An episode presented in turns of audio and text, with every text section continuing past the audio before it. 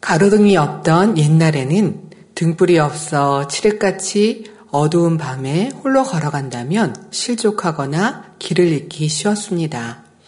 그러나 등불이 있으면 아무리 어둡고 캄캄한 길을 간다 할지라도 방황치 않고 평안히 목적지에 이를 수 있습니다.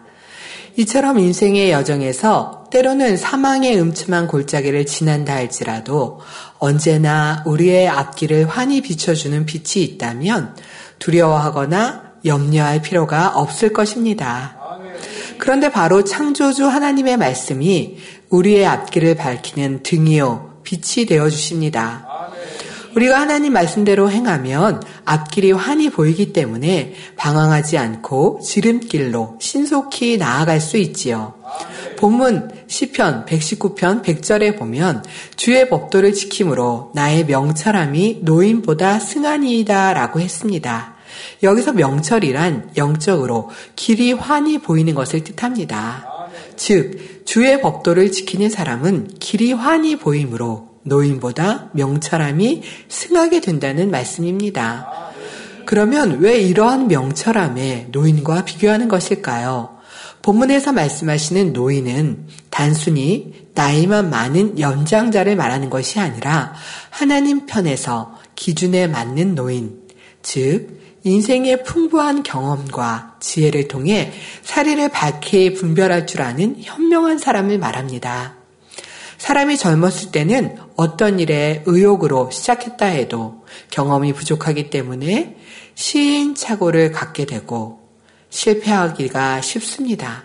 그러나 노인들은 이미 오랜 연륜을 통해 무엇이 옳고 그른지, 어떻게 행하는 것이 더 좋은지 등을 분별하고 있기에 자녀들에게 혹은 경험이 부족한 이들에게 필요한 조언을 해줄 수 있습니다. 일례로 아이가 아프거나 다쳤을 때 경험이 없는 대부분의 젊은 어머니들은 당황하여 어찌할 바를 모릅니다.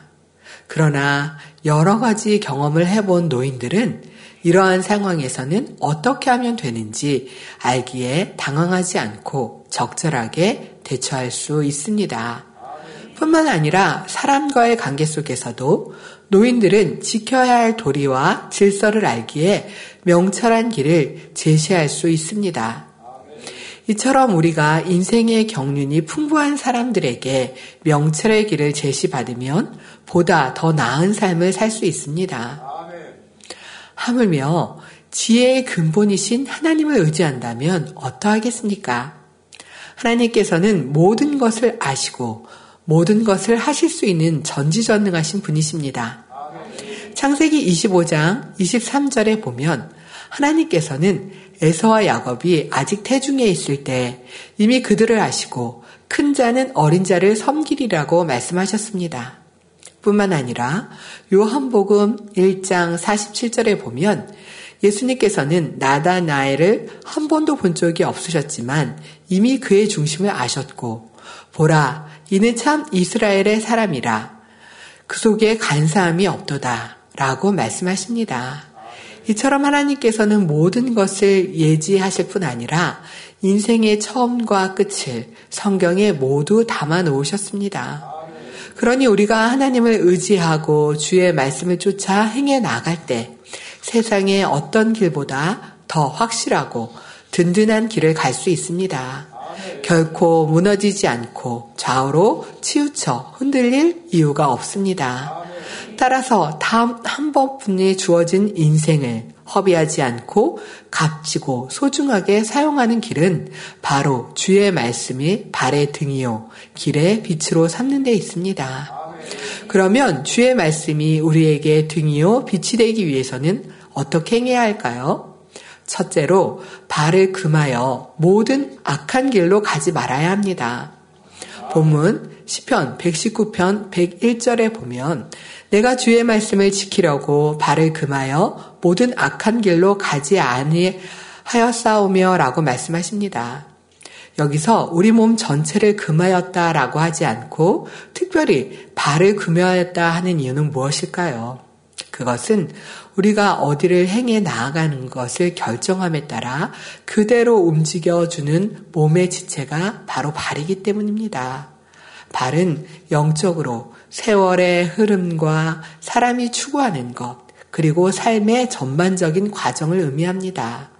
따라서 발을 금하여 모든 악한 길로 가지 않는다는 것은 악한 일을 도모하지 않고 동참하지 않으며 선한 일에 힘썼다는 말씀입니다. 성경을 살펴보면 악한 길로 행하여 멸망을 자초하는 사람들이 있는가 하면 선한 길로 행하여 하나님의 사랑과 축복을 받은 사람들도 있습니다. 그중 악한 길로 행하여 멸망한 예로는 남유다의 제10대 왕인 우시아를 들 수 있습니다. 우시아는 16살의 어린 나이에 왕위에 올라 통치 초기에는 선정을 베풀어 유다를 번성케 하였습니다. 겸손히 하나님만을 의지함으로 영토를 확장하고 주변 나라들로부터 조경을 받는 등 솔로몬의 통치 왕국 이래로 가장 부흥한 국가를 이루었습니다. 그런데 하나님의 의로 나라가 부강해지자 우시아는 그만 마음이 교만하여서 악한 길로 갔습니다. 역대하 26장 16절에 보면 저가 강성하여짐에 그 마음이 교만하여 악을 행하여 그 하나님 여호와께 범죄하되 곧 여호와의 전에 들어가서 향단에 분양하려 한지라고 했습니다. 교만해지니 제사장만이 할 수 있는 일을 월권하여 자신이 하려고 한 것입니다. 일로 하나님의 진노가 임하여 우시아 왕은 문둥병이 걸렸고 이로 인해 죽을 때까지 별궁에 따로 거해야 했으며 죽은 후에도 열왕의 묘지에 장사되지 못했습니다. 이러한 예만 보아도 악한 길로 간 대가가 얼마나 엄청난 것인지 잘 알 수 있습니다. 그러므로 죄는 어떠한 것도 용납하지 말아야 하지만 특히 하나님과 관계된 것은 삼가 더욱 조심해야 합니다. 오늘날도 하나님의 사랑을 받던 종이나 일꾼이 스스로 교만해져서 후에는 하나님의 버림을 받는 경우를 볼 수 있습니다. 잠언 16장 18절에 교만은 패망의 선봉이요 거만한 마음은 넘어짐의 앞잡이니라 말씀하신 대로입니다. 반면에 발을 금하여 악한 길로 가지 않고 오직 하나님 앞에 정도를 걸은 사람으로는 야곱의 아들 요셉을 들 수 있습니다. 요셉은 형들의 시기를 받아 애굽으로 팔려가 바로의 시위대장 보디발의 집에서 종으로 일하게 됩니다. 그러나 그곳에서 성실히 일한 덕분에 요셉은 주인의 은총을 받아 가정 총무로서 주인의 모든 소유를 맡아 관리하게 되었습니다. 그런데 보디발의 아내가 요셉의 용모가 준수함을 보고 날마다 유혹을 해옵니다. 이때 요셉의 반응은 어떠하였습니까? 창세기 39장 9절에 보면 이 집에는 나보다 큰 이가 없으며 주인이 아무것도 내게 금하지 아니하였어도 금한 것은 당신뿐이니 당신은 자기 아내임이라. 그런즉 내가 어찌 이 큰 악을 행하여 하나님께 득제하리이까? 라고 고백하며 결코 죄를 범치 않았습니다. 이런 상황은 비단 요셉에게만 국한된 것이 아니라 오늘날도 갖가지 형태로 찾아볼 수 있습니다. 예를 들어 여러분이 이제까지 힘들게 쌓아온 명예나 재물 등 모든 것이 한순간에 허물어질 위기에 처한다고 생각해 보십시오. 그런데 잠시만 불의에 타협하면 모든 것을 지킬 수 있다고 유혹해 옵니다. 이때 자신의 유익을 위해 불의를 행하여 여러분이 믿고 신뢰해 준 사람들을 실망시키겠습니까? 또 내 부모나 형제에게 어떤 위급한 일이 생겨서 무고한 사람을 속이거나 돈을 훔쳐야 할 상황이라면 어떻게 하시겠습니까? 이런 예가 드물게는 있기는 하지만 작은 일에서부터 큰 일에 이르기까지 우리는 자신이 쌓은 것을 지키기 위해 믿고 신뢰해 준 사람을 실망시키거나 하나님과의 신뢰를 깨는 일은 더더욱 없어야 할 것입니다. 또한 자신의 소중한 사람들을 위해 다른 사람에게 해를 끼치는 일 역시 없어야 하겠습니다. 요셉은 정도를 지킴으로 억울한 누명을 쓰고 감옥에 갇히게 되지만 오히려 이로 인해 하나님의 축복이 임했습니다. 하나님께서 주시는 지혜로 왕의 꿈을 해석하여 당시 강대국이었던 애굽의 왕 다음가는 총리 대신이라는 위치에까지 올랐습니다. 이처럼 악에서 떠나 오직 주의 말씀대로 행할 때 하늘로부터 지혜와 명철이 오고 형통한 길로 인도받게 됩니다. 그러므로 데살로니가 전서 5장 22절에 악은 모든 모양이라 버리라고 말씀하신 것처럼 악을 버리는 것이 주의 법도를 지키는 데 있어서 가장 우선적이며 노인보다 승한 명철을 얻는 기름을 알아야 합니다. 주의 말씀이 등이요 빛이 되기 위해서는 두 번째로 주의 규례에서 떠나지 않아야 합니다. 본문 10편 119편 102절에 보면 주께서 나를 가르치셨으므로 내가 주의 규례에서 떠나지 아니하였나이다 했습니다. 여기서 주의 규례란 때때로 지키라고 말씀하신 하나님의 명령들로서 일정한 규칙과 법과 제도를 말합니다. 출애굽기 12장 17절에 너희는 무교절을 지키라. 이날에는 내가 너희 군대를 애굽 땅에서 인도하여 내었습니다. 그러므로 너희는 영원히 기뢰를 삼아 이날을 대대로 지킬지니라 했습니다. 또 레이기 16장 34절에 보면 이는 너희의 영원히 지킬 규례라 이스라엘 자손의 모든 죄를 위하여 1년 1차 속죄할 것이니라고 했고 역대상 23장 31절에는 또 안식일과 초하루와 절기에 모든 번제를 여호와께 드리되 그 명하신 규례에 정한 수요대로 항상 여호와 앞에 드리며 라고 말씀하고 있습니다. 이처럼 하나님께서는 이스라엘 백성들로 하여금 규례를 대대로 지킬 것을 명하셨는데 이는 오늘날 하나님을 믿는 모든 사람에게 동일하게 적용되는 사실, 말씀입니다. 그렇다고 해서 구약시대의 이스라엘 사람들이 거행했던 모든 의식을 오는 날 그대로 따라 하라는 것은 아닙니다. 구약에서는 육의 할례를 했지만 신약에 와서는 마음의 할례를 하듯 규례 역시 그 영적인 의미를 계승하여 지키는 것이 중요합니다. 한 예로 레이기에 보면 하나님 앞에 제사 드리는 방법이 자세히 기록되어 있습니다. 이러한 제사법이 신약에 와서는 신령과 진정으로 예배드리는 형태로 그 영적인 의미가 동일하게 적용되고 있습니다. 이렇게 모든 주의 규례를 떠나지 않고 지켜나가면 결국 악에서 떠날 수 있습니다. 비유를 들어 그릇에 아무것도 채워놓지 않고 그냥 두면 그 안에 먼지가 쌓여 그 그릇이 더러워지게 되지만 그릇에 깨끗한 무엇인가 계속해서 채워놓으면 먼지가 쌓일 겨를이 없기 때문에 항상 깨끗한 상태를 유지할 수 있습니다. 마찬가지로 사람이 주의 규례를 떠나는 만큼 원수마귀 사단이 마음의 비질리와 악들을 채우게 됩니다. 그러나 오직 주의 진리인 하나님의 말씀을 채워나가면 마음의 비질리가 쌓일 결의이 없을 뿐 아니라 날마다 거룩하고 온전한 하나님의 사람으로 변화되지요. 바로 여기서 사람이 하나님의 규례를 지켜야 하는 근본적인 이유가 있습니다. 하나님께서 명하신 규례를 지킬 때 하나님의 말씀을 잊지 않고 마음에 명심할 수 있으며 죄와 불의에서 떠날 수 있습니다. 우리가 주의 규례를 떠나지 않고 하나님의 말씀을 명심하여 지킬 때 늘 깨어 있을 수 있고 원수막이 사단이 유혹하지 못합니다.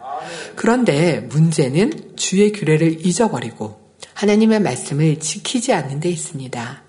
열왕기 상하에 나오는 이스라엘 역대 왕들 중에 하나님께서 말씀하신 규례와 법토를 지킨 왕들은 비록 위험에 처했다 할지라도 건짐을 받고 태평생대를 누렸지만 주의 규례와 법도에서 떠난 왕들에게는 엄청난 재앙이 임하고 환란이 끊이지 않았던 것을 볼 수 있습니다. 대표적인 예로 북이스라엘 왕 아합은 그 전에 어떤 왕보다 악한 왕으로서 이방 신들을 숭배하며 심히 하나님을 경록해 하였습니다. 반대로 같은 시대의 남유다 왕 여호사밧은 하나님 보시기에 참으로 정직히 행했지요. 한 번은 여호사밧 왕이 아합 왕을 도와 아람과의 전쟁에 참가하게 되었습니다. 전투가 임할, 전투에 임할 때 아합 왕은 혹시 적군이 자기를 알아보고 죽일까 하여 변장까지 하고 군중 속에 들어간 반면에 여호사밧 왕은 왕복을 입은 채로 싸웠습니다. 그런데 전쟁이 맹렬한 가운데서 적군에 의해 죽은 사람은 여호사밧 왕이 아닌 변장까지 해가며 자신을 숨긴 아합 왕이었습니다. 그리고 죽은 후에는 엘리야 선지자 예언대로 그 피를 개들이 함는 수치까지 당하게 됐지요. 이는 하나님의 규례를 떠나 악을 행하는 사람들의 말로가 어떠한지를 잘 보여주는 예입니다. 아무리 인간적인 방법과 지혜를 동원해도 우리 하나님께서는 지켜주지 않으면 아무 소용이 없습니다. 전지전능하신 하나님께서 견고한 산성이 되어주시고 우리 방패가 되어주셔야 범사에 형통함을 입을 수 있기 때문입니다. 출애굽기 16장에는 안실의 글의 규례와 연관된 만나에 관한 기사가 나옵니다. 하나님께서는 수많은 나라와 민족 중에서 이스라엘 백성을 택하여 하나님의 선민으로 삼으셨습니다. 그리고 모세를 지도자로 세워 애굽에서 종살이하던 그들을 해방시켜 적각거리 흐르는 가나안 땅으로 인도하여 주셨습니다. 이러한 과정 중에서 이스라엘 백성들이 광야길을 행할 때입니다. 신광야에 이른 이스라엘 백성들이 먹을 것이 없어 모세와 아론을 원망하자 하나님께서는 그들의 필요에 차고 넘치게 채워주셨습니다. 바로 저녁에는 메뚜기가 와서 진을 덮었고 아침에는 이슬이 진 사면에 있더니 그 이슬이 마른 후에 광야 지면에 작고 둥글게 서리같이 세미한 것이 보이는 것입니다. 이때 이스라엘 백성들이 그것을 보고 궁금히 여겨 모세에게 묻습니다. 그러자 모세는 이는 여호와께서 너희에게 주신 양식이라고 하며 어떻게 취할 것을 자세히 알려주었습니다. 즉 매일 한 사람이 한 오매씩 취하고 그것을 다음날 아침까지 남겨두지 말라 했던 것입니다. 그런데 그들이 모세의 말에 순종하지 않고 덜어는 아침까지 두었더니 그 남겨둔 양식에서 벌레가 생기고 냄새가 나게 되었습니다. 바로 불순종의 결과이지요. 그러나 제6일째 되는 날에는 거룩한 안식일을 준비하여 각 사람이 평일보다 만날을 갑절로 거두고 전날 거둔 것을 다음날 아침까지 간수하게 했습니다. 이렇게 모세의 명대로 다음날 아침까지 두었을 때는 전과 달리 냄새도 나지 않고 벌레도 생기지 않았지요. 이처럼 순종할 때는 하나님의 역사가 일어나는 것입니다. 여기서 우리는 무엇을 알 수 있습니까? 하나님께서는 충분히 일용한 양식을 주셨는데 사람이 자기 욕심을 쫓아 하나님의 명령을 어기니 그만큼 불통하게 되고 연단을 받게 된다는 것입니다. 그러나 자신의 분수를 지켜 주님의 규례를 지켜 행할 때는 하나님의 축복이 임하고 형통한 것을 볼 수 있습니다. 성도 여러분, 신명기 4장 6절에는 주의 규례와 법도에 대하여 너희는 지켜 행하라. 그리하면 열국 앞에 너희의 지혜요, 너희 지식이라 말씀했습니다. 주의 규례를 떠나지 않을 때 그것이 지혜와 지식이 되어 범사에 형통한 길, 명청한 길로, 명철한 길로 인도받고 형통한 축복을 받고, 받아 나가게 된다는 말씀입니다. 그렇다면 과연 여러분들은 주의 규례를 얼마나 지켜나가고 계십니까? 예를 들어, 사업을 확장하는데 자금이 부족하던 중 마침 친구로부터 한 가지 제안이 들어옵니다. 다음 주 일요일 오후에 돈이 많은 사람을 소개해 줄 테니 자금을 융통해 그런데 약속 시간은 다음날로 바꿀 수 없는 상황이라고 합니다. 만일 안식일을 지켜야 한다는 것을 잘 알고 있지만 일부 예배만 드리고 오후에 만나면 되지 않을까? 라고 생각해 마음에 흔들리기 시작합니다. 또 이번 자금만 잘 해결되면 11조도 많이 드릴 수 있고 하나님께 영광 돌릴 수 있다라고 생각이 듭니다. 다른 한편에서는 하나님께서 안식일을 온전히 지키라 했는데 라는 생각이 양심을 찌르기도 하지요. 이런 상황이라면 여러분 어느 편을 택하시겠습니까? 그러나 중요한 것은 당정 손해와 이익이 아니라는 점입니다. 만약 주의 규례를 어기고 안식일을 범했다면 당장은 이익을 보는 것 같지만 결국에는 어려움을 닥치고 문제가 생기기 마련입니다. 저는 당의자님과 함께 했던 1년 여간의 시간에 당의자님 말씀 하나하나를 떠올려 보며 너무나 감동이었습니다. 하나님 아버지를 너무나 사랑하고 성도님들을 너무 사랑하는 말씀들이었기 때문에 제가 많은 말씀들을 적어보기도 하고 또 그 말씀을 읽어보기도 하였습니다. 그런데 3월 14일 날 목자님과 대인님께서 하셨던 말씀이 제 수첩에 있더라고요. 목자님께서 대인님께 어떻게 이 어려운 때를 이겨왔니? 라고 물으셨습니다. 그런데 대인님께서는 하나님의 살아계심을 알기에 이길 수 있었습니다. 라고 말씀하셨습니다. 당자님 보시기에 어려운 때를 믿음으로 어렵다 하지 않고 달려왔던 시간들을 느끼시기에 감동이 되어서 그렇게 질문하였는데, 어, 대인님의 말씀은 하나님이 나와 함께 하시니까 하나님이 지켜주시기 때문에 할 수 있었다는 고백을 들으며 너무나 감동이 되었습니다. 우리가 어떤 때는 우리 앞에 한 치 앞도 보이지 않을 때가 있고 힘들고 어려운 애매한 일을 만날 때도 있습니다. 그러나 그런 때마다 아버지 하나님이 나와 함께 하시고 주의 말씀과 법도를 지킬 때 항상 나와 함께 하심을 기억하고 떠올려 할 것입니다. 따라서 어떤 상황에서도 주의 규례를 떠나지 않는 것이 참된 복이요. 지혜로운 길임을 알아야 합니다. 세 번째로 주의 말씀은 등이요 빛이 되기 위해서는 주의 말씀을 꿀을 먹는 것보다 더 사모해야 합니다. 이렇게 하나님의 사, 말씀을 사모했던 사람의 예로는 다니엘을 들 수 있습니다. 다니엘은 남유다가 하나님께 범죄함으로 주전 605년에 바벨론 왕 느부갓네살 제 1차 침입을 받았을 때 어린 나이에 바벨론의 포로로 잡혀갔습니다. 그런데 바벨론 제국이 융화 정책의 일환으로 포로들 중에 왕궁에 모실 만한 소년들을 뽑을 때 다니엘도 그 중에 하나로 뽑혀 왕궁에 들어가게 되었습니다. 이러한 다니엘에게 문제가 생겼습니다.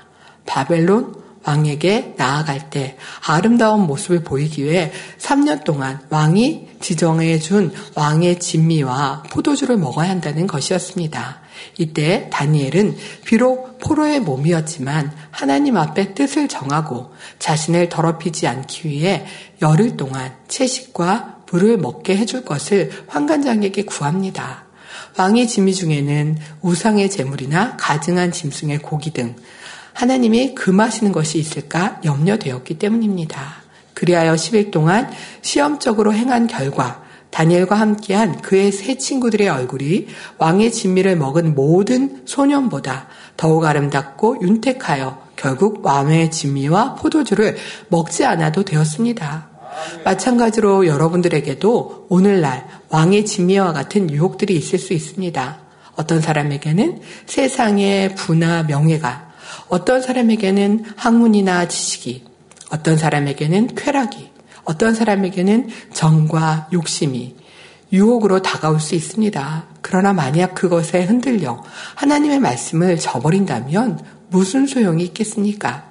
다니엘은 영생에 이르는 하나님의 말씀을 꿀과 같이 달게 여겼기에 그 삶이 참으로 가치 있고 형통하였던 것입니다. 포로의 신분에서 한 나라의 총리가 되었는가 하면 사자굴에 던져졌어도 해를 입지 않고 오히려 이방인들 앞에서 살아계신 하나님께 영광을 돌릴 수 있었습니다. 이렇게 하나님의 말씀을 달게 먹는 사람은 참된 양식으로 만족을 누리게 됩니다. 성경 안에는 얼마나 달고 맛있는 하나님의 말씀이 많이 있습니까? 이사야 41장 10절에 보면 두려워 말라 내가 너와 함께 함이라 놀라지 말라 나는 내 하나님이 되민이라 내가 너를 굳세게 하라 하리라 참으로 너를 도우리라 참으로 나의 의로운 오른손으로 너를 붙들리라고 했고 요한복음 15장 7절에는 너희가 내 안에 거하고 내 말이 너희 안에 거하면 무엇이든지 원하는 대로 구하라 그리하면 이루리라고 말씀하셨습니다. 이외에도 성경에는 응답과 축복에 관한 말씀이 많이 있습니다. 그러나 이런 축복의 말씀뿐 아니라 지키라, 버리라 하는 말씀도 달고 맛있게 먹어야 합니다. 아브라함처럼 이삭을 바치라 한다 할지라도 기꺼이 바칠 수 있어야 할 것이고 사도 바울처럼 예루살렘에 가면 결박과 환란이 기다린다 하여도 하나님의 뜻이라면 기쁨으로 그 길에 갈 수 있는 중심이 되어야 합니다. 베드로전서 2장 2절에는 갓난 아이들 같이 순전하고 신령한 젖을 사모하라고 말씀하십니다. 갓난 아이에게는 어머니의 젖처럼 소중한 것이 없습니다. 마찬가지로 하나님의 자녀된 우리가 아버지 하나님의 신령한 말씀을 어떤 꿀보다 달고 맛있게 먹는다면, 즉 세상이 어떤 것보다 더 소중히 여기고 행한다면 주의 말씀이 등이요 빛이 되므로 모든 시험과 환란에서 건짐을 받고 생명과 평안에 이르게 될 것입니다. 저는 얼마 전에 우리 성도님은 아니고 어떤 분이 직무대님께 그런 질문을 했습니다. 대리님은 앞으로 어떻게 말씀을 증거하실 것입니까? 라고 여쭙는 질문이었습니다. 그럴 때 직무대리님께서는 그렇게 말씀하셨습니다. 당의자님께서 41년 이 시간을 얼마나 무수한 시간들을 아버지 하나님께 기도로 금식으로 말씀을 풀어 받으셨고 그 말씀 하나하나를 소중히 우리에게 주셨는데 나는 앞으로 그 말씀을 또 보고 또 보고 또 읽을 것이고 그 말씀을 묵상할 것이고 그 말씀 안에서 지금 시대와 문화에 맞게 지금 사람들에 맞게 하나하나 풀어서 말씀을 증거할 거라고 말씀해 주셨습니다. 우리 안에 꿀송이처럼 달고 귀한 말씀들이 있습니다. 그 말씀을 은혜로만 끝나는 것이 아니라 열심히 내 마음에 새기고 그 말씀을 소중히 여길 수 있는 우리가 되어야 하겠습니다. 네 번째로 주의 말씀이 등이요 빛이 되기 위해서는 모든 거짓 행위를 미워해야 합니다. 본문 10편 119편 104절에 보면 주의 법도로 인하여 내가 명철케 되었으므로 모든 거짓 행위를 미워하였나이다 라고 말씀하셨는데 왜 주의 법도로 명철한 사람이 되고 거짓 행위를 미워하게 되는 것일까요? 주의 법도를 지키면 하나님의 말씀이 모든 문제의 해답으로 주어지니 길이 밝게 보입니다. 이렇게 명철케 되어 옳고 그름이 정확히 분별되고 선과 악, 생명과 사망이 구별되며 자연이 진리를 굽게 하고 멸망으로 이끄는 악을 미워할 수밖에 없습니다. 아무것도 모르는 어린아이들 때는 몸에 옷에 오물이 묻어도 별로 상관치 않고 그저 노는 것에 여념이 없습니다. 그러나 성장하면서 지식을 배우게 되면 오물이 더러운 것인 줄 알기 때문에 오물이 묻으면 물로 씻거나 닦아내려 합니다.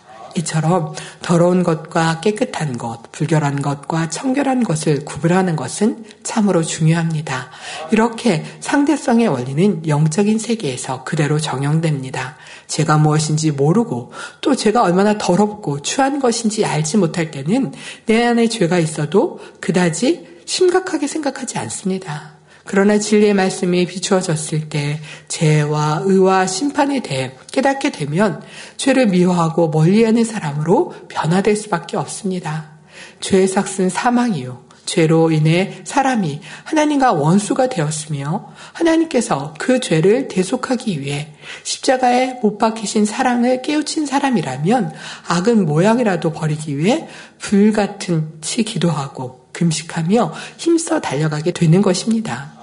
그렇게 할 때 우리는 명철케 되며 결국 주님을 닮아 흠도 티도 없는 성결된 사람이 될 수 있는 것입니다.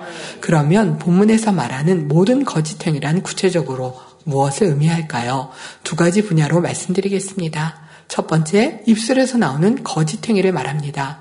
악한 말, 망령된 말, 진실지 못한 말, 거슬리는 말, 속이는 말, 패려한 말, 비방하는 말, 헛된 말, 원망하는 말 등이 이에 해당됩니다. 성경상에는 이러한 말을 냈던 사람으로는 다윗의 셋째 아들 압살롬이 있습니다. 그는 이복형 암논이 자신의 누이 동생 다마를 연애하다가 강제로 범하는 오히려 미워하여 쫓아냈던 것에 앙심을 품고 암논을 잔치에 초대하여 그를 술로 즐거워했을 때 기회를 엿보아 죽였습니다. 일로 인해 압살론은 그술, 그술 땅으로 도망하여 3년을 지내다가 아버지 다윗왕의 노가 가라앉은 다음에야 예루살렘에 돌아오게 되었습니다. 그런데 압살롬은 잘못을 돌이키기는커녕 아버지 다윗왕이 형 암논에게 벌을 내지 않은 것에 대해 앙심을 품고 이번에는 교묘한 말로 백성의 마음을 도적질하기 시작합니다. 아침 일찍 일어나 성문길 곁에 서서 백성들이 왕에게 재판을 청하러 올때 내일이 옳고 바르다 마는 내 송사일을 사람들 왕에게 세우지 아니하였다라고 말합니다. 즉 왕은 왕을 도와주는 것이 아니라 은근히 왕을 비판하며 왕을 좋지 않은 사람으로 인식하게 만드는 것입니다. 그리고는 마치 자기가 선인인 양 내가 이 땅에서 재판장이 되어 누구든지 송사나 재판할 일이 있어 내게로 오는 자에게 내가 공의 베풀기를 원하노라 하며 사람이 가까이 와서 절하려 하면 손을 펴서 그 사람을 붙들고 입을 맞춰 주었습니다. 결국 이러한 거짓한 말로 넘어가 많은 사람들이 압살롬의 반역에 동조하게 되었습니다. 이런 악한 행동으로 인해 하나님의 미움을 받은 압살롬은 싸움에 패하여 비참한 최후를 맞았고 그를 도왔던 사람들 역시 멸망의 길로 갑니다. 두 번째로 남을 속이는 것 또한 거짓 행위에 속합니다. 잠언 11장 1절에 보면 속이는 저울은 여호와께서 미워하셔도 공평한 추는 그가 기뻐하시느니라 했습니다. 속이는 저울과 같이 남을 속이는 사람은 하나님께서 미워하신다는 말씀입니다. 장사하는 사람이 물건값을 속여 부당히 이익을 취하거나 옳은 것을 그르다 하고 그른 것을 옳다 하는 것, 약속을 지키지 않는 것 등이 다 남을 속이는 것이지요. 거짓 행위에 속합니다. 하나님께서는 이러한 불법을 행하면서 드리는 제사를 기뻐하는 것이 아니라 아모스 5장 24절에 오직 공법을 물같이 정의를 하수같이 흘릴 흘릴지로다 라고 말씀하시는 것처럼 하나님의 자녀들이 정직과 공의를 행하는 것을 무엇보다 기뻐하시는 것을 알아야 합니다. 본문에 거짓 행위를 미워하라고 했는데 여기서 미워하라는 것은 감정을 품거나 분을 내라는 의미가 아닙니다. 영적으로 악을 미워하는 것은 악을 버리는 것이고 선으로 악을 이기는 것이며 친히 원수를 갚는 것이 아니라 하나님 앞에 모든 것을 맡기는 것을 말합니다. 또 죄를 미워하되 죄를 지은 사람에 대해서는 일흔 번에 일곱 번까지 용서하고 긍휼을 베풀며 고아와 가부 등 소외된 이웃을 돌아보며 모든 선한 일들이 악을 미워하는 것입니다. 이렇게 악을 미워하고 주의 법도를 지켜 행하면 주의 말씀이 등이요 빛이므로 시편 97편 10절에 여호와를 사랑하는 너희여 악을 미워하라 저가 그 성도의 영혼을 보존하사 악인의 손에서 건지시느니라고 말씀하신 것입니다. 그러므로 거짓 행위를 미워하고 오직 진리를 쫓아 행함으로 몸과 영혼도 안전하게 지킴받는 보존받는 행복한 형통한 축복의 삶을 누리시기 바랍니다. 결론을 말씀드리겠습니다. 사랑하는 성도 여러분, 주의 말씀은 여러분의 발에 등이 되고 길의 빛이 된다면 참으로 행복하고 아름다우며 성공적인 삶을 영위할 수 있습니다. 그러기 위해서는 먼저 말씀드린 대로 첫째로 발을 금하여 악한 길로 가지 않고 둘째로 주의 규례를 떠나지 아니하며 셋째로 하나님의 말씀을 꿀보다 더 달게 먹고 넷째로 모든 거짓 행위를 미워해야 합니다. 악을 미워한다는 것은 곧 버리는 것을 의미하는데 내 안을 추하고 더러운 악이 싫어지기 때문에 그것을 버리게 되는 것입니다. 시편 119편 165절에는 주의 법을 사랑하는 자에게는 큰 평안이 있으니 저희에게 장애물이 없으리리다 라고 하셨습니다. 설령 홍수가 범람하고 사방에서 우겨쌈을 당한다 할지라도 주의 말씀으로 인도받는 사람에게는 큰 평안함이 있으므로 어떤 염려, 근심, 걱정이 전혀 없다는 말씀입니다. 그러므로 어떤 문제가 있을지라도 슬퍼하는 분이 계시다면 이 말씀을 통해 위로를 받고 또 실망하여 힘든 분이 계시다면 격려로 실패로 고통받는 분이 있다면 다시 한번 일어날 수 있는 응원의 힘을 얻으시기 바랍니다. 저는 이 말씀을 증거하기 전에 어, 작년 11월 은사 집회 때 어, 은사 집회 대표 교를 하러 왔다가 환상을 보고 너무 행복해서 지무대인께 가서 말씀을 전해드렸습니다. 지무대님, 이 성전 가득히 말씀의 물이 가득 차서 목까지 푹 담겨져 있는 것을 보여주셨습니다. 라고 말씀을 드리며 너무나 행복했습니다. 우리가 주옥 같은 말씀들을 들으며 그 말씀에 궁구하고 떠올리며 그 말씀을 생각하여서 어쩌면 진리 가운데 갈까? 말씀대로 살아갈까? 하는 삶을 살고 계신 여러분들 얼마나 행복하십니까? 얼마나 아버지 하나님께 감사하십니까? 우리 안에 진리가 있고 말씀이 있을 때 항상 승리하며 감사하는 삶이 될 줄 믿습니다. 아울러 시편 기자가 주의 말씀은 내 발의 등이요 내 길의 빛이니다라는 고백이 오늘날 여러분의 모든 고백이 되셔서 참으로 환란 날에 하나님의 피난처로 삼으실 뿐 아니라 여러분의 앞길에 늘 형통함을 입고 마음껏 아버지 하나님께 영광 돌려 나가시기를 주님의 이름으로 기원드립니다.